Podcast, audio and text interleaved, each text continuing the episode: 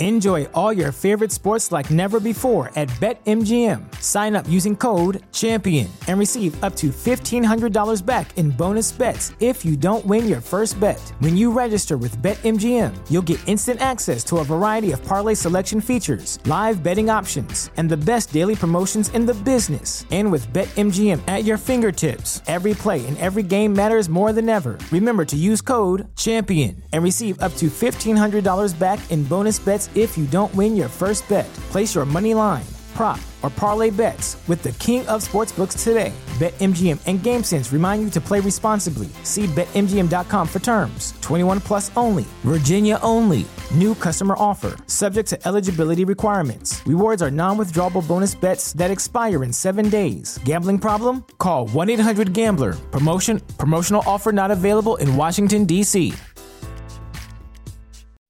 This is what renting furniture with Feather looks like pieces that fit your style and your space and cost less than your monthly phone bill. Oh, and did we mention delivery and assembly included? Feather. Start renting at livefeather.com.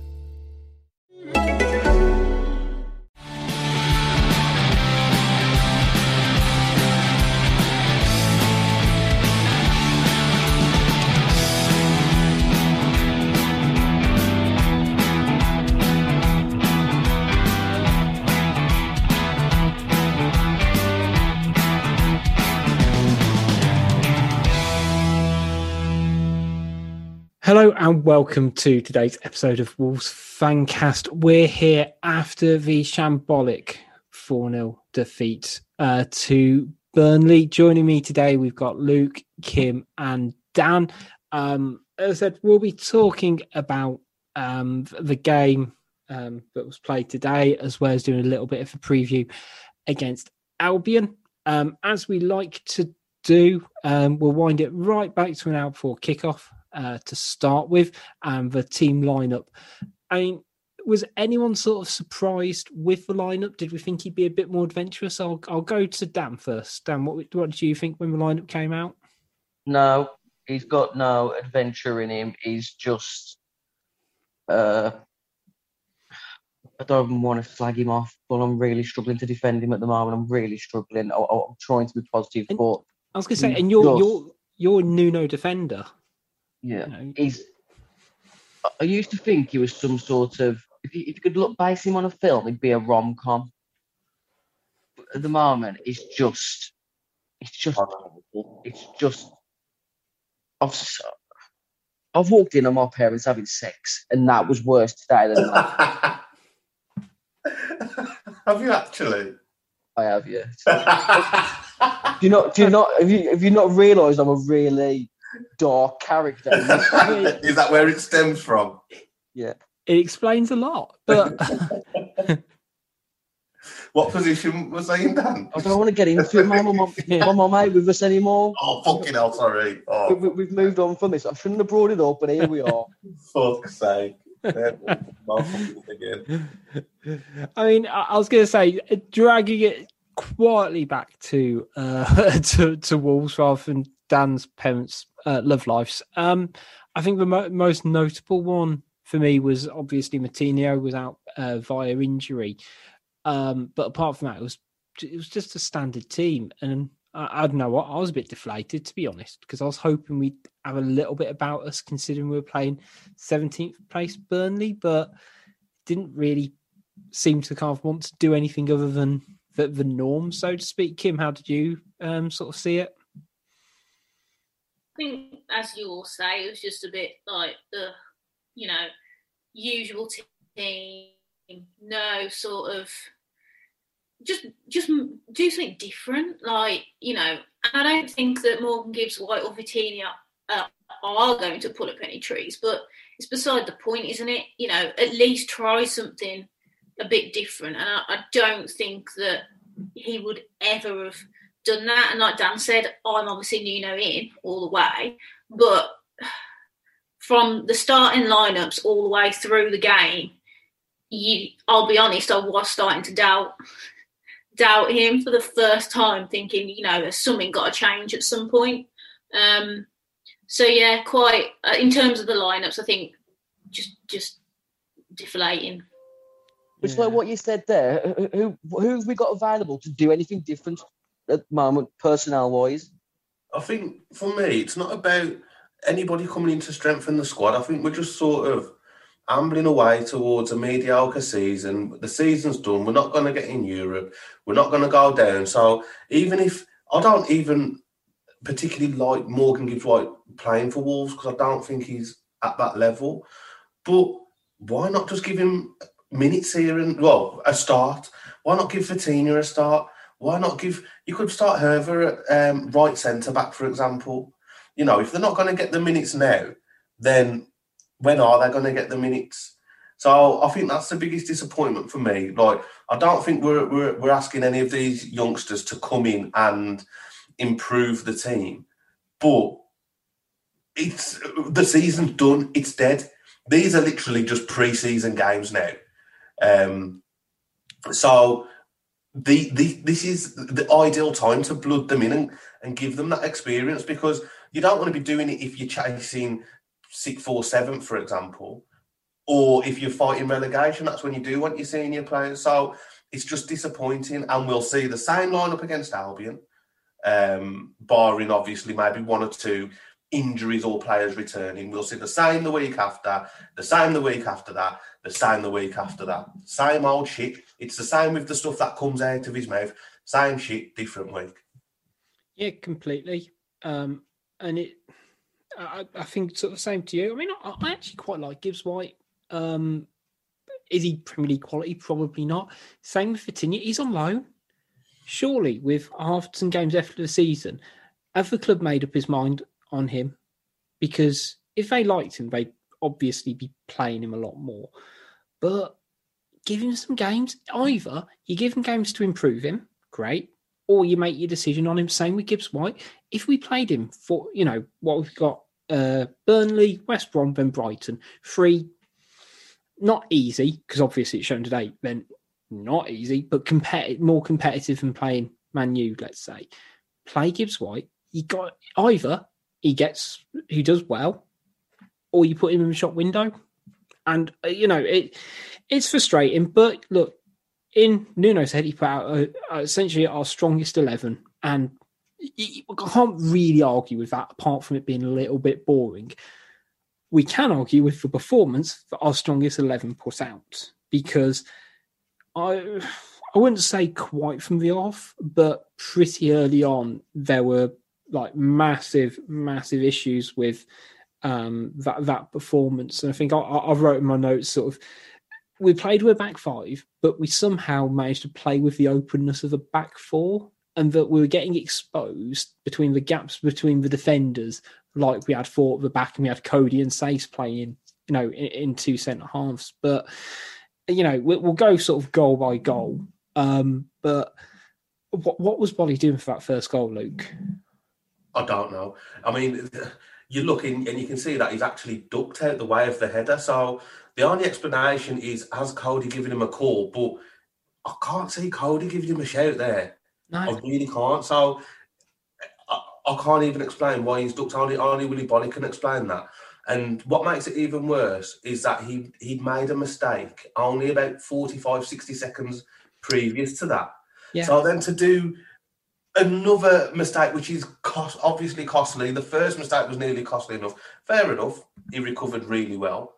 Um, and then, you, you know, it, the balls fell to Chris Wood and he's turned into prime R9 and he's made Conor Coady look like Darren Peacock because he's twisted him up like it's it's embarrassing. That's an England international getting twisted up like that, and he could he could be leading the leading the back line for England at the Euros. And he's being twisted up by New Zealand international Chris Wood. No disrespect to Chris Wood because he's a half decent striker, but come on, he's going to be facing a lot better than that if he's to play at the Euros. And it's not the first time kind of card he's been twisted up one v one. I said Yeah. this in the pub. Mbappe against Coady in the summer. Oh my god! You know, it's not even worth thinking about that because that that would actually be embarrassing. Yeah. I mean, to be But surely Coady might not make. Coady might not even make the squad. I mean, he doesn't really deserve to, does he? Based on the theoretically, he shouldn't have made the last two England squads, but he, he played. yeah, I mean, it, feel, it feels like he's he's working really hard to have the summer off. Um, you know what? At the it's, moment, it's it's a horrible one with Coady because he's such a likable guy. Yeah, and he's so nice, and you almost feel guilty for talking bad of him. But at the end of the day, you've got to be honest, haven't you? And his performance today, and I think over the over the past three or four years, one v one defending, I think that's why we play him. We, we, it's like the security blanket of behind two other defenders. You know, it's to protect Coady's defensive frailties at all cost. That's how it seems to me. Yeah, and I think you, you touched it's on. Almost clinging, he's clinging on to his place, I think, in the Wolves team based on his leadership qualities, not on his footballing ability. Because the amount of times this season, not just today,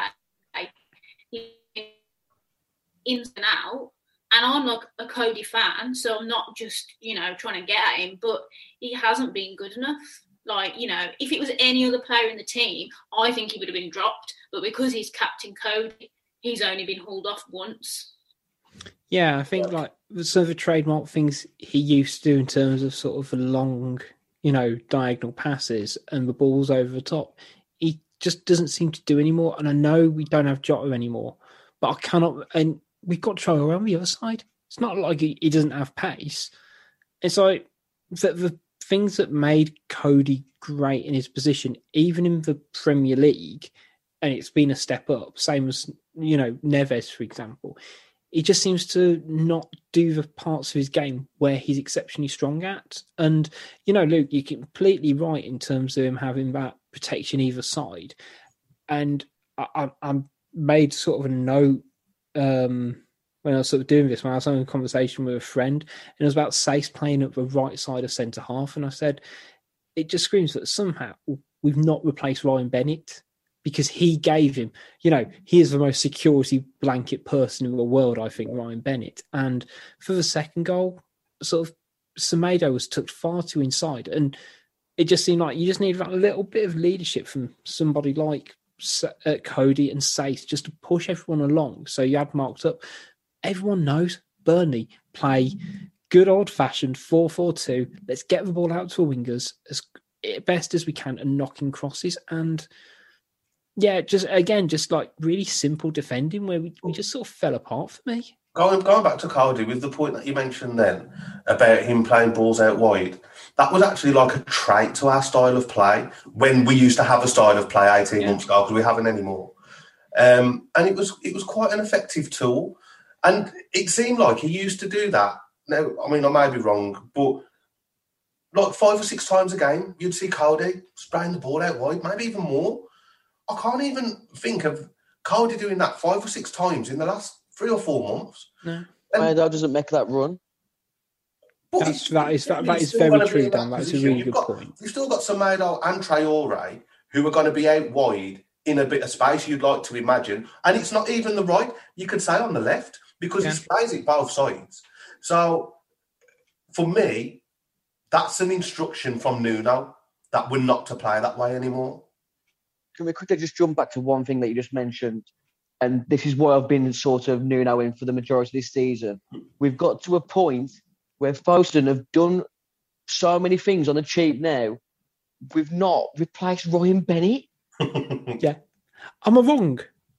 No, genuinely, no. that I mean, why, this why I'm putting the finger at Fosun a lot of the time yeah. they're doing things on the cheap and they haven't revamped our defence. They haven't upgraded our defences. We've got promoted. No, I'd rather have Ryan Bennett and Max Kilman in a four right now than the defenders that we have in Saïss, Coady, and Boly. Well, maybe not Boly, just I'm not had an off day, but Saïss and Coady. I'd rather just have old-fashioned centre back who are limited, but at least don't make calamitous mistakes every single week. Well, Burnley play with no nonsense centre backs, and all right, yeah, them down there, but their defensive record isn't too bad. It's just that they don't score many goals. I was going to say, of all the criticisms you could point towards Burnley over this season, you know, you know, you wouldn't sort of necessarily aim it at their centre halves, and you know, it's something that wasn't really addressing the summer. We got Marçal in, who's apparently made of you know glass, but we could see this in January. But we've had issues, and I we can talk until the cows come home about um, Jimenez's injury, Jota going as well. But we le- we've been linking goals for fun the first half of the season, and the fact that we didn't look to bring anyone in at the backs uh, is worrying. And You you know, when people used to say, "Oh, we, if we play, we have to play five at the back to stop leaking goals."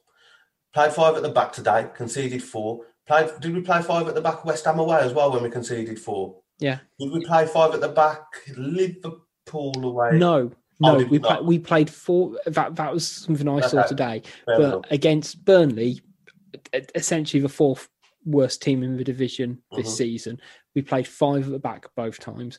Against Liverpool, probably one of the best teams in the league, we went forward back and got pummeled, you know, twice. And you go, where, where where's where's the logic? And you know, Nuno Nuno's apparently seen something different than we are. I don't know what. Um, but based on that, I mean, the, the third goal just a standard corner. I felt just frustrating because it, you know, it's just it was just not. I wouldn't even necessarily say it was horrendously bad defending. I think Willian José could have done better, but you know, you could just see we just didn't have the the heart to say, you know, and Totally and I, I've, I'm almost going to skip over any analysis of it because we're just going, well, yeah, it was, it was just routine for them. Um, the other incident in the first half that I thought we just touched on, should do you think Traore was lucky not to have been sent off?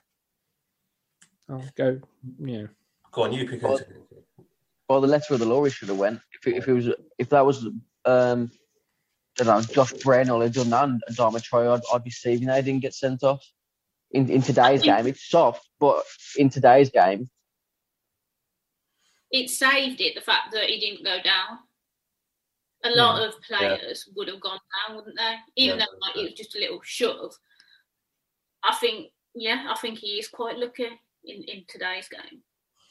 It's it's frustrating because uh, it, it is soft, but I think Kim's spot on because it because was it Jack Cork because he didn't go down. That's probably saved Traore. Um, I think was it Martial and Lamela at the big yeah, earlier on in the season. Lamela goes down like a sack of shit, gets him sent off. But this is it's it's just annoying, isn't it? Because it just winds me up. I don't even know what to say. It just winds me I was going to say, uh, sent off. But then at the same time, football's that fucked now and it's shit. We should it should have been a penalty anyway because it was a blatant push on Daniel Podence. Now, in a footballing term, I don't actually believe it's a penalty, and I don't want to see those sort of penalties given. But when you see some of the penalties that they've given this season, then yeah, it was a penalty. So why don't we talk about that instead? And then it doesn't even lead to Traore pushing him in the face, does it? If people are doing the fucking jobs correctly. Yeah. Sorry, that's just me ranting about football. I just hate football at the minute. Pissing me off. I um, wonder if positive that Adama didn't get sent off because that would have given flipping Nuno and the something to think uh, about. happy clappers an excuse to paper over the cracks of that performance today. Yeah, I mean, like in a way, like It wasn't even we Yeah. talk about the formations, though, can't we? Till the cows come home. But essentially, it doesn't matter what formation we played. They weren't. They didn't have the heart. They they weren't get, winning any second balls. Passing. It wasn't just defend. Like literally, we couldn't pass from A to B in that first half. Like all like the front line, Podence, uh, Willian, and Traore were absolutely atrocious. So I think we obviously we know you can see that the defence is awful, but I think it was just the whole, literally the whole team. They just didn't have the fight, the desire. They just every every time there was a ball that was there to be won, they shied out of it, and Burnley were you know made Burn made Burnley look like freaking Barcelona. I was going to say, Luke, you were saying sort of uh, just before we started recording about that, weren't you?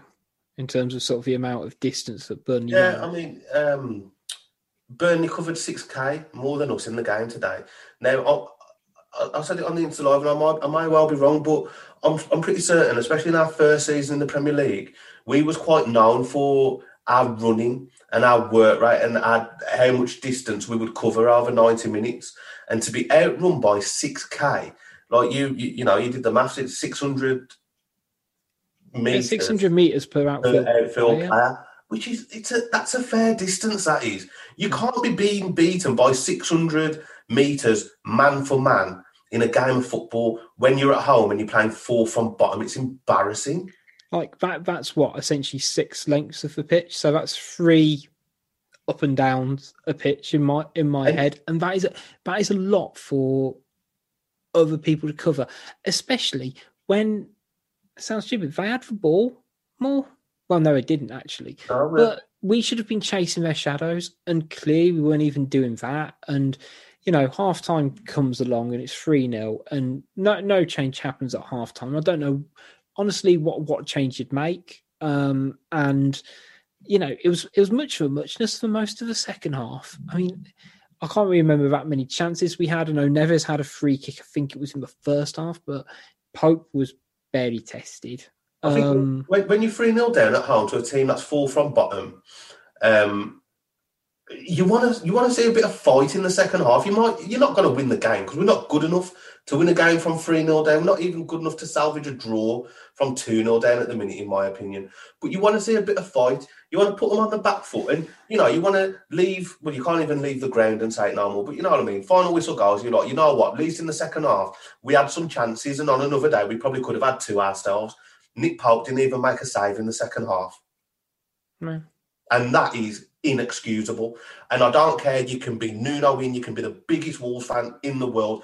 You cannot look me in the eyes and say that is acceptable because it's not.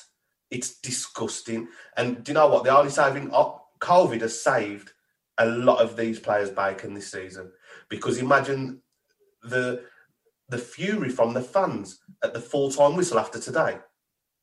Oh, thousand percent. And well, half time they would have been seething. Yep. Yeah. Totally agree. A lot of that teams they look like they had flipping long COVID. They meant they run. mm. And but how how can you be like it, it, just shows the desire's not there from the team. Can anybody think of a period of play where we strung six, seven, or eight passes together?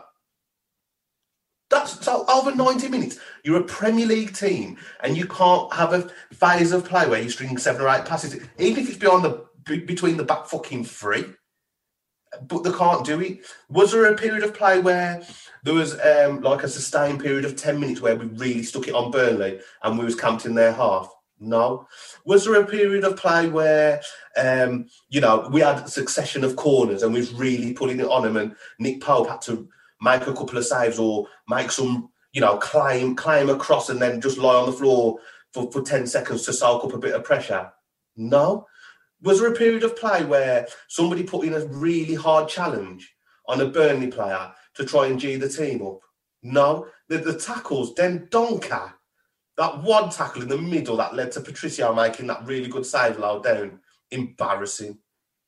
Yeah, I mean, I, we could probably dig out six, seven players, I reckon, from that lineup. Probably even more, to be honest. So I think the only one I was going to sort of really sort of make notice of was Dunk because he, the last couple of months especially, just seems to have lost any level of aggression from his game. And today was, I, I can't remember him putting in that poor performance for us. And he is someone who is usually pretty dependable, but today he just gave nothing in that midfield, and it's so disappointing.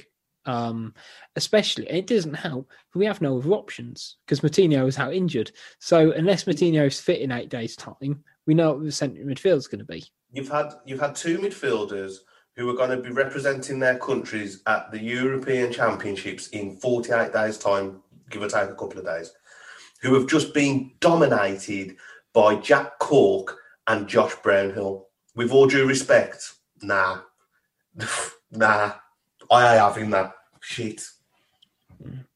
Get so, in the England squad safe, gate. Brownhill and Cork. As I say, did it, did anyone come out with a modicum of credit from that game for you, Kim? Suppose if I had to pick out one player who did okay, you'd probably say Ait-Nouri. Thought he did all right, but I, I, don't think you could say anyone was of a five out of ten. No. You know, Patricio. I saw some um, people sort of calling that him out a little bit. Yeah. Uh, how about you, Dan? I mean, uh, again, like, yeah, I, I think to be fair, between but, us, we're, we're probably the most sort of positive people in the podcast usually. And I, am I'm, I'm scratching my head in terms of, let's say, Aït-Nouri's probably the, was our probably our best player, and that was from him not. no, he wasn't our best player. He just wasn't the worst. He was the least worst, in my opinion. Dan, how about you? I just sort of repeat what Kim said. Really, I think Aït-Nouri did okay, but I wouldn't have given any of them more than a three out of ten. To be honest, I thought they were just bang average. I thought they were a disgrace to their profession today. Some of those players. Um, Neves coming back from was he isolating or did he have COVID? I want to say isolating. Because I mean, just the energy levels in that midfield just was just not good enough for me. Absolutely yeah. terrible. I'm just I'm I'm not happy with the performance, but are, are they on the beach? Do they do they not care? I don't know what the what the where we are with that team today. Whether they are on the beach or whether they've, they've stopped playing for the manager, I, I don't know which one it is. I was going to say, um, Nuno said after the game it was a ment- it wasn't a mentality issue. I mean, I don't know what it was if it wasn't a mentality issue because it's not a mentality issue, but it's a coaching issue, in my opinion. Fair. Uh, that sort of seem that seems sort of fair enough. I mean, if uh, either Nuno needs to come out and sort of take accountability for that performance in terms of what they've done on the training ground in the last week to get that performance, which actually I'd have a lot of respect for him to say, we we our game plan just completely failed there, and we will do better next week. I, I'd, I'd take that from him, but to say, oh well, it's not, you know, it's not it's not a mentality issue. Well, what what was it then? Yeah, I I think personally, um, sorry to put in there, Kim. I I think the issue we've got is that it's a mixture of multiple things. I think it's tactical and the fact that the players haven't got the heart or they haven't got the desire or the will to want to finish higher up in the league. And I think if if it was just one of several issues, you can sort of get away with it, can't you? Every now and then, or over the course of a season, you might be able to get away with it. But when it's multiple issues, you can't, and then you get found out. And days like today, we got found out. The players don't want to know. I don't think Nuno's tactics are right. I've said it for a long, long time. I've said it after various matches this season. The amount of times I've watched us this season, and after an hour, 70 minutes, you're just looking at the telly and thinking, what's our shape? What's our shape here? Sometimes you're even scratching your head thinking, what formation we playing? And uh, you can't get away with it at this level. I really don't want to base this podcast with negativity. No. Have the players reached a level of stagnation under Nuno where, or even as even as fans, we're sick of what Nuno comes out with a lot of the time. They have to they have to hear this bloke seven days a week.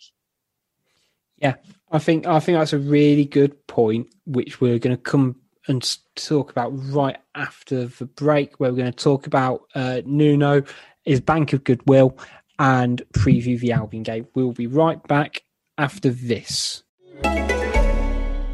Answer me this. How long have you had that mattress? Because it's looking even lumpier than my lockdown love handles. And while those might be more cuddly, a lumpy mattress is doing nothing for your comfort levels or your sleep. So whatever body you're rocking, put it on a Nectar mattress. Prices start at just $499, and you get $399 in accessories thrown in. That includes a Nectar mattress, mattress protector, cooling pillows, and sheet set, a 365-night home trial, and a forever warranty. Go to NectarSleep.com and get hugged. Hi, Richard here before you go back to hearing us dissect the latest Wolves news, some really shoehorn Simpsons references, a bit of 90s film action, of course, a bit of wrestling, um, I just want to do a quick shout out for our sponsors, Pixel Yeti Media. Now, they've done a fantastic job on the Wolves Fancast website, wolvesfancast.com. Please go check it out. But they're not just web designers, they're a creative agency that cover all your design needs from websites, brochures, and signage to marketing, logo design, and branding there's basically nothing they can't do marketing wise. So make sure you check them out at pixelyetimedia.com com, and I'll let you get back to enjoying the show. Welcome back. Um, so, as we said before the break, um, look, we've got a handful of games left of the season. It has been a thoroughly underwhelming uh, campaign so far. Uh, we ran a poll on Twitter, um, as I say, earlier this afternoon in terms of not not quite Nuno in, Nuno out, but you know, if we get to the summer, um, where, where are we sort of standing in terms of if we're a Wolves board? Interesting at the moment is about 51% sort of stick with Nuno, 27 uh, sorry, 28% out and 20% not sure. So it's a bit of a divided fan base, it feels like at the moment. And I don't think any Wolves fan is underappreciative for the work that Nuno's done for the club. Um, promotion to top seven finishes and a semi final in the FA Cup. But, you know, how much goodwill has he got left in terms of AV um, from fans and also from the players? Um, as, as, sort of you were noting on, because you know there, there's sort of a fairly kind of big, I guess, sports psychology side of it in terms of this this core group of players have had him as their manager for four seasons now, and but it seems to not quite be working anymore. I, I think he's in his overdraft now, and um, all, all that he banked and saved over the last three four years, I think he's spent it. Um, for me, terminology that is, Luke. He's he's fully deep in his overdraft, yeah. and the bank can calling him, getting red letters and everything. But I think sometimes with managers, you can get to a point where you can overstay your welcome. So I'll reference um, Arsene Wenger at Arsenal. The stuff he done for that club, legend, greatest manager they've, they've ever, ever, ever have. Will ever have. Yeah, will ever have.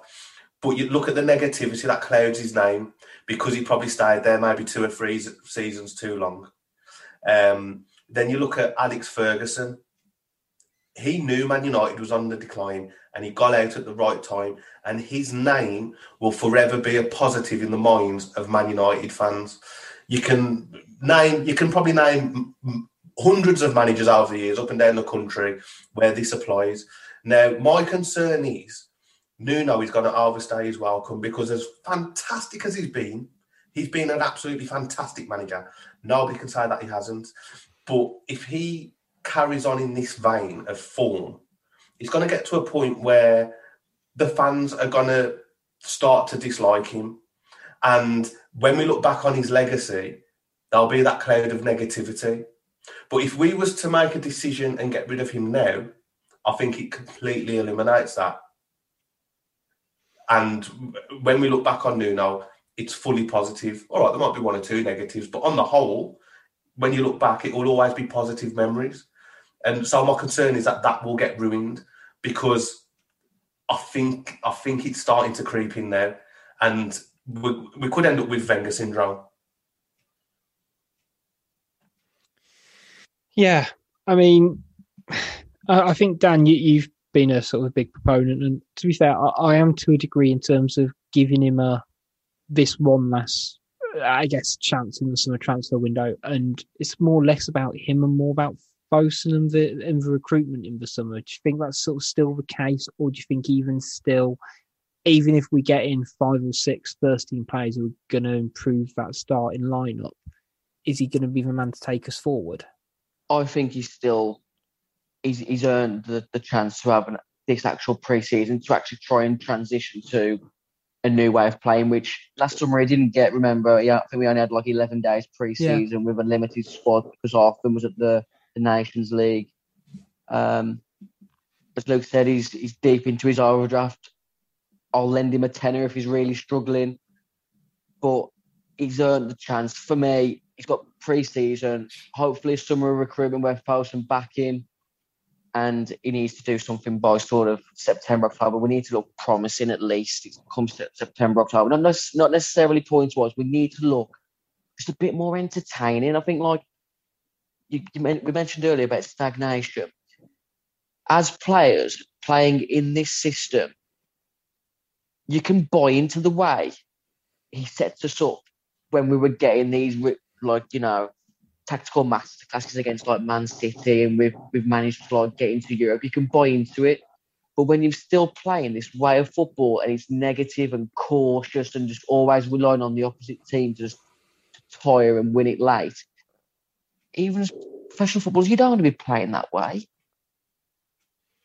It's frustrating because of how, how successful we've been in such a short space of time. But for me, he needs to do something this pre-season, otherwise.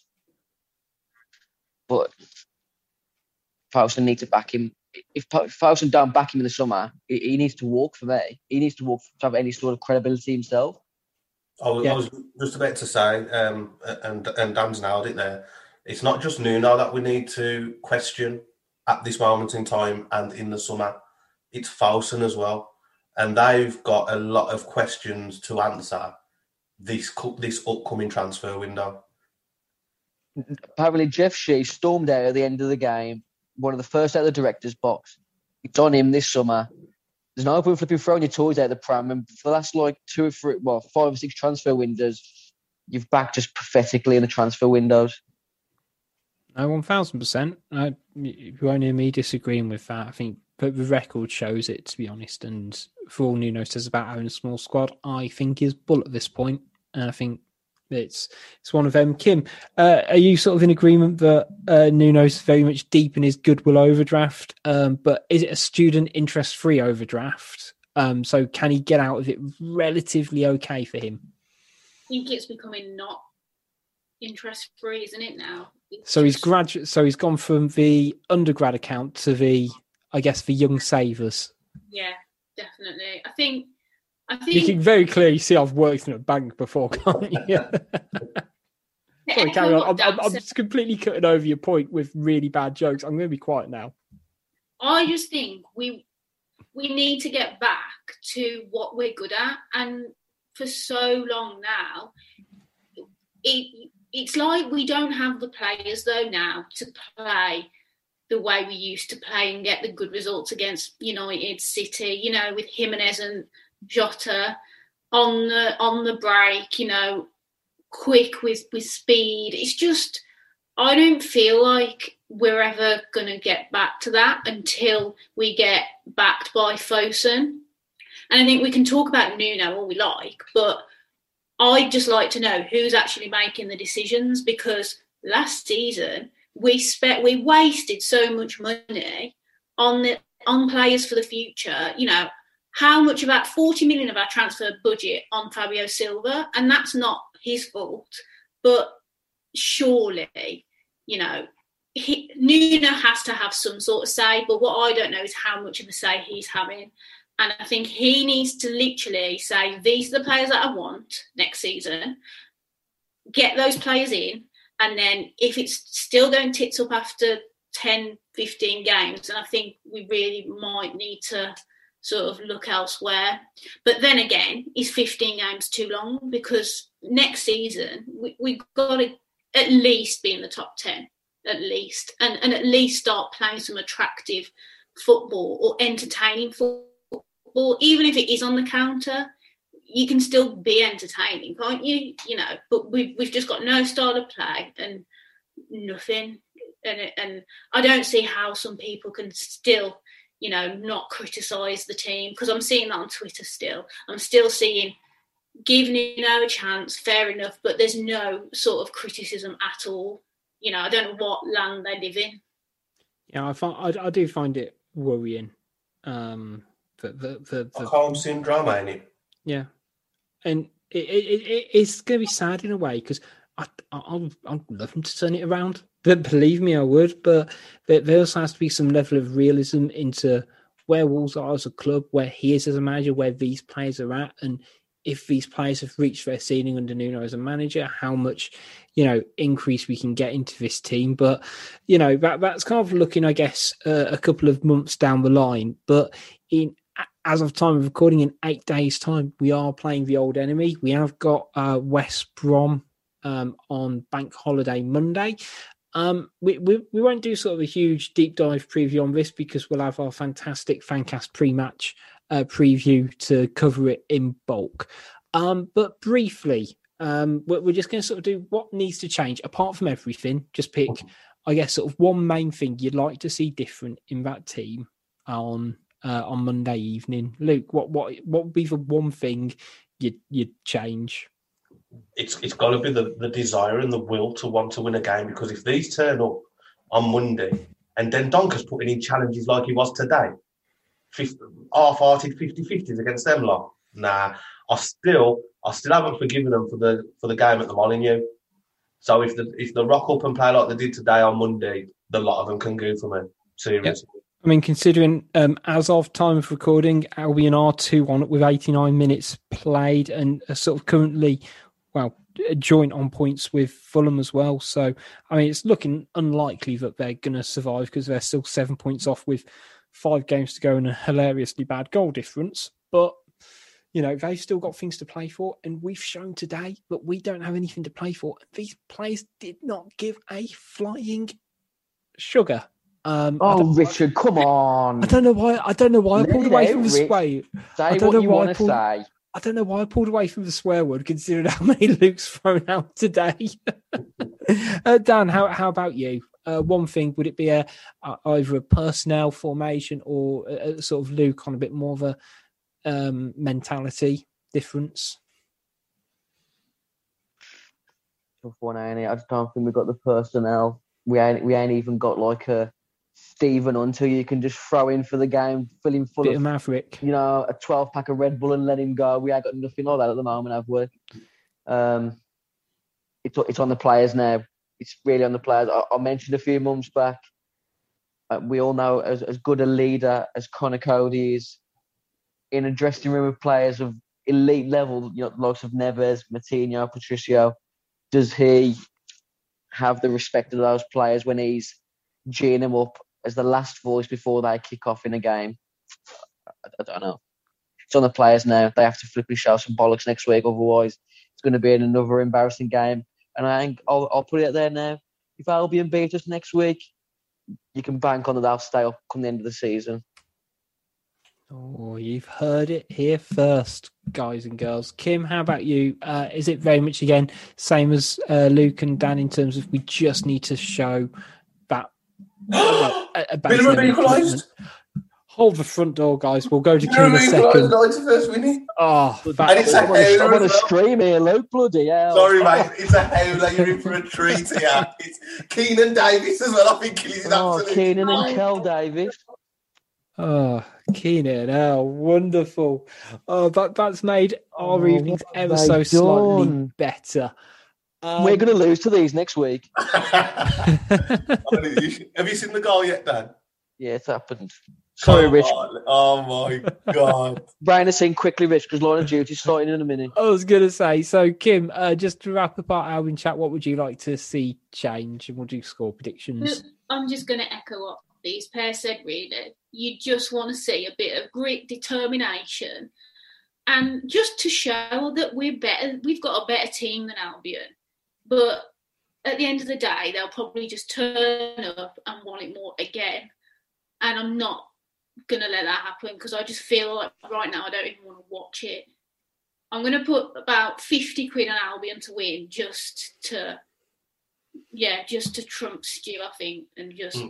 I was going to say, if you go to the Ball Sports website, I believe you can get them at a relatively good price. But um, all right, quick score predictions then uh, for West Brom. You know what?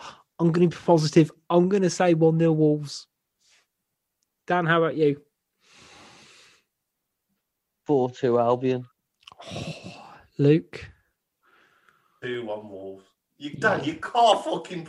Even if you think they're going to beat us, you can't fucking. I, I, okay, nil nil. I can't predict, predict us to win. I, I can't do it because I'll, I'll jinx them. I can't do it to us. I'd rather just say Albion going to beat us, and it's you know, it's just one of them. The, the, the, the bogey team of ours, with shit at the moment. Just if hopefully, nah, I can't say. Can't say. All right, Kim, how about you? Right, as an if I'm looking at this as a neutral, I would go two 0 Albion right now. I just don't see that we're going to score. I can't see where we're going to score. Don't, we don't think we're going to score. They, they'll they'll get relegated, but they'll do the double over us, and they'll dine out on it for ten years. years to come. because they won't come back up either, which will be even more frustrating. Then we'll draw them in about four years' time in the second round of the Carabao Cup, and they'll dump us out on after extra time. The first round of the flipping Papa John's Cup, we're in both in League One. right. Shall we end the show with some light-hearted questions from Twitter Corner? Go on then. Yes, I was, I was going to say it's like you have any choice because I'm going to go through it anyway. Right. So thanks for everyone who sent in your questions. We tried to ask for some little boring name ones because otherwise I think we'll go insane. So uh, first one up um, from Dean Marston, friend of the show. Um, he said this one's directed to Stu, so we're going to slightly change it. So he said, "How many Coronas is too many?" That's to Stu. So earlier in the week, Stu actually claimed he once had uh, 25 pints in one day. That's about a 17 hour shift um, of, of drinking. Quick round the room. What's the most you've ever drinking in one session, either over a day or how you want to look at it? Because I'm going to go for about 10. Um, that that's sort of about where I managed to do it at university before being very sick the next day. I, I, I'd struggle to quantify it. All I'd say is if you don't need to have a sit down shower the next day, you ain't drunk hard enough. Good answer, Dan. I like it a lot. See, I never, I can, I've never quite understood how people can say with confidence how much they've drunk the night before. Because I think you get to six or seven, then you just forget anyway. Why would you? Why would you count? I don't know. You, you, bit, you bank the next day. It's obvious then, isn't it? Ah. Yeah, but what if you pay Especially cash? that- What if, you pay- what if you're paying cash? Well, who does that these days? Mm, true, true. Mine's As- probably about 12 to 15 drinks. But then I obviously, not pints, obviously, like gins, cocktails, whatever. And then be really sick the next day and have bruises down my arm like last week. Ah. Do do you remember how you got the bruises, or is it just one of those where it's like, well, they've appeared? Just falling around in the bathroom when I got back and not lying on the bathroom floor. I, th- I think the marker is if you're not going on on um, the Fancast Instagram live, pissed out your face, you've not drunk enough. I, was, I was about to say you follow up to that, but I won't. I won't. Uh, so, um, touching on one from uh, Stu Hall, when you have chicken soup, and I don't know if this can just apply for soup in general, do you dip the bread in uh, like a sauce, or do you break it into pieces and put it in the bowl and use your spoon to get it out? You dip. Yeah, I'm a dipper. Mm. Yeah, dip, Yeah, dip. we're more dippers in here. Okay, um, Matt Guy asks, seeing as the players uh, were already on the beach today, what's your favourite beach? The Beach Boys. Fair? Benny No good vibrations in here at the moment. Benidorm Beach. You can't beat it. Um, Alex Moore, I will ask questions that aren't um, ones with including former Fancastians, but Alex Moore asks your favourite 90s or noughties boy band. NSYNC. Banger after banger. Yeah, I, I was edging towards NSYNC, but I think I'm gonna go with Blue. Mm, good shout. Thank you strike, I was going to say, count. take back, yeah, they, they'd count, yeah. Go on then, Rich, tell us yours. See, I think I've been I'm in an on this for the last sort of hour and a half. Um, I've still not come to a conclusion. I'm thinking Boyzone or Westlife. Oh, nah. Nah, too soft. Too soppy. Yeah, but you know me, Luke.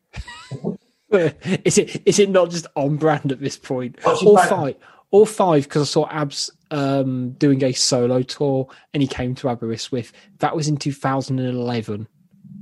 So that Would would would Busted fall under a noughties boy band? oh, see, they're I don't. I think they're more of a yeah. I I, I kind of Fly or busted if, if that's the case, but at least they've got instruments. That means they're not a boy band. yeah. I know, Oh, but when them oh, oh, what- what are singing you if you're songs a- with Well, is that a group? do do do Yeah. do do. That's Is that McFly. McFly? That's McFly. Yeah, okay, Again, I don't think you can have. If you can't have Busted, you can't have McFly, in my opinion. In this, I'm sticking with Blue. I was going to say, who'd you prefer out of McFly and Busted, real quick? Busted. Steve. Fly. I think I'd go McFly as well. That that that would be a great one. Um, right, let's end the show on that. Because otherwise we're going to get really uh, we're going to go really off wind. But join us next time for the fancast podcast where we will be reviewing all your uh, 90s and noughties boy bands. Um, we will be back um, actually and properly later in the week to our fancast pre-match um, where we'll be covering um, the preview against arsenal where dan the man will be bringing you um, that show on YouTube and also out as a podcast. Big thanks to our sponsors, Pixel Yeti Media, for your marketing website needs. Go check them out at pixelyetimedia.com. Keep your eyes out for some big news coming out from the Fancast um, in the coming days. Should be um, sort of really fun and interesting and mean, well, quite a lot for us. And hopefully we can pass on some of the benefits to you guys over the coming uh, weeks and months as well. But stay tuned for that. Um, keep up to date with all, all of our socials. Uh, we're now officially at Wolves Fancast on all of our social medias, um, which is lovely, fun, and consistent, and means I don't have to rattle off three or four different ones. So, thanks very much for joining us today. Sorry if it was a bit negative, but that performance was shit. Um, on that lovely note, it's goodbye from Luke. See you later. It's goodbye from Dan. We are getting relegated. It's goodbye from Kim. Ta-ra. And it's goodbye from me. See you next time.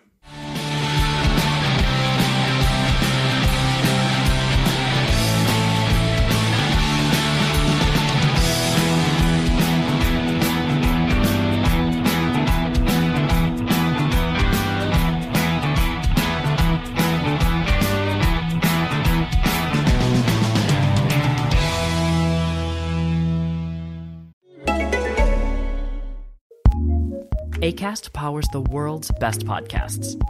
Here's a new season we recommend. I'm Sam Bungey, one of the hosts of West Cork, a story about a community on the far south coast of Ireland that became a kind of paradise for people looking for a fresh start. And nobody knew their past. You could be who you wanted to be rather than who you really were.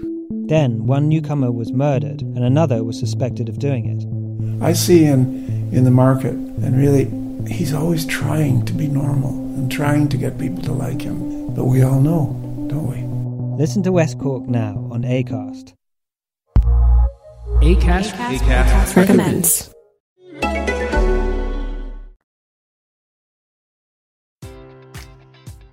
Enjoy all your favorite sports like never before at BetMGM. Sign up using code CHAMPION and receive up to $1,500 back in bonus bets if you don't win your first bet. When you register with BetMGM, you'll get instant access to a variety of parlay selection features, live betting options, and the best daily promotions in the business. And with BetMGM at your fingertips, every play and every game matters more than ever. Remember to use code CHAMPION and receive up to $1,500 back in bonus bets if you don't win your first bet. Place your money line, prop, or parlay bets with the king of sportsbooks today. BetMGM and GameSense remind you to play responsibly. See BetMGM.com for terms. 21 plus only. Virginia only. New customer offer. Subject to eligibility requirements. Rewards are non withdrawable bonus bets that expire in seven days. Gambling problem? Call 1 800 Gambler. Promotion. Promotional offer not available in Washington, D.C.